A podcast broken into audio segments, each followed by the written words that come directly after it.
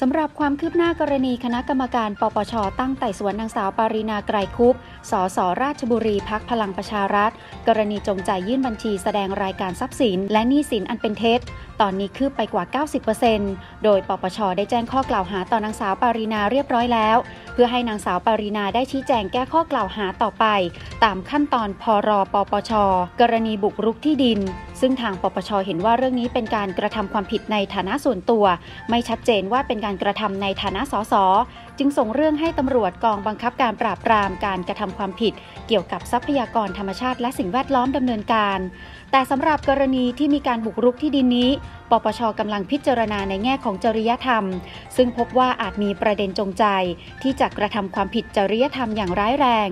ที่ตามกฎหมายระบุว่าปปชมีอำนาจไต่สวนจริยธรรมอย่างร้ายแรง ดังนั้นต่อไปนี้ปปชจึงได้แจ้งข้อกล่าวหาต่อนางสาวปารินา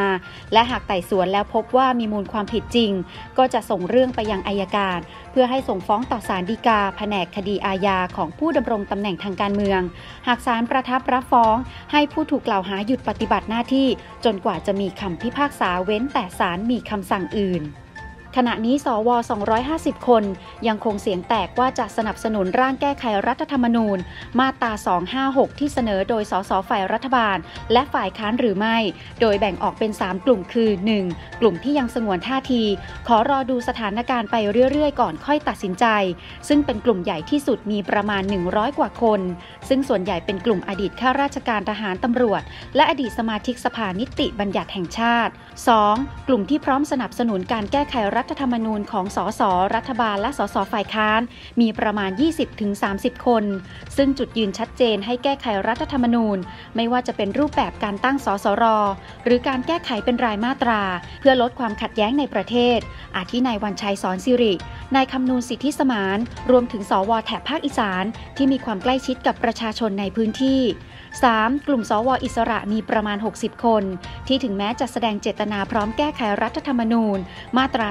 272 ให้ลดอำนาจสวในการโหวตเลือกนายกรัฐมนตรี แต่มีเงื่อนไขว่าต้องเป็นการแก้เฉพาะรายมาตรา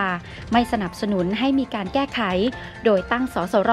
เพราะเกรงว่าจะถูกนักการเมืองแทรกแซงในชั้นสสร ขณะที่นายสุทินคลังแสงประธานวิปรัฐบาลกล่าวว่าพักเพื่อไทยได้เผื่อทางเลือกในการแก้รัฐธรรมนูญ เป็นรายมาตราไว้ด้วย โดยในวันนี้ที่ประชุมพักจะมีการพิจารณาข้อเสนอยื่นยติ ขอแก้ไขรัฐธรรมนูญเป็นรายมาตรา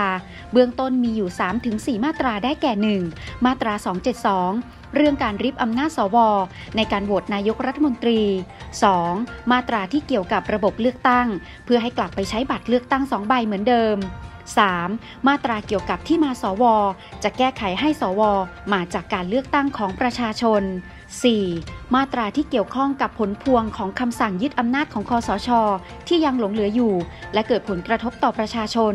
โดยจะกำหนดเวลายื่นต่อประธานสภาอีกครั้ง นายแพทย์โสพลเอี่ยมสิริถาวร ผู้อำนวยการกองโรคติดต่อกรมควบคุมโรคกระทรวงสาธารณาสุข กล่าวถึงสถานการณ์การระบาดของโรคโควิด -19 ในเมียนมา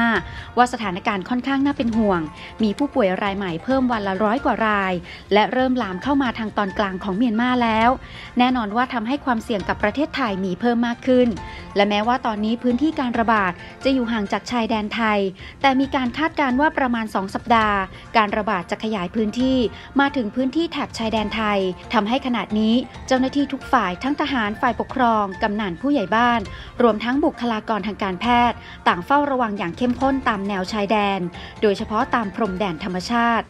ส่วนการสอบสวนโรคกรณีผู้ต้องขังชายอาชีพดีเจติดเชื้อโควิด -19 ขณะนี้พบผู้สัมผัสรวม 990 ราย โดยแบ่งเป็นผู้สัมผัสเสี่ยงสูง 118 ราย เสี่ยงต่ำ 856 ราย อยู่ระหว่างตรวจสอบอีก 16 ราย ซึ่งทั้งหมดส่งตรวจแล้ว 520 ราย ผลออกมาเป็นลบ และยังไม่พบว่ามีผู้ติดเชื้อเพิ่มเติมแต่อย่างใด ซึ่งทั้งหมดจะต้องตรวจซ้ำอีกครั้งในวันที่ 8 กันยายน และ 16 กันยายนต่อไป นายสมหมายภาษีอดีตรัฐมนตรีว่าการกระทรวงการคลังกล่าวว่า ต้องให้รัฐบาลพิจารณาขึ้นภาษีมูลค่าเพิ่ม จาก 7%เป็น 9%ซึ่งจะทำให้มีรายได้เพิ่มมากขึ้น 120,000 ล้านบาท และนำมาใช้ฟื้นฟูเศรษฐกิจ เพราะหากรัฐหวังจะใช้เงินกู้อย่างเดียว อาจทำให้เกิดปัญหาการคลังได้ในไม่ช้า นอกจากนี้รัฐควรลดรายจ่ายประจำเช่น การลดเงินเดือนข้าราชการ และพนักงานรัฐวิสาหกิจ เพราะปัจจุบันมีคนจำนวนมากกว่างาน ที่สำคัญ รัฐบาลควรให้ความสำคัญกับการจัดเก็บภาษีจากทรัพย์สิน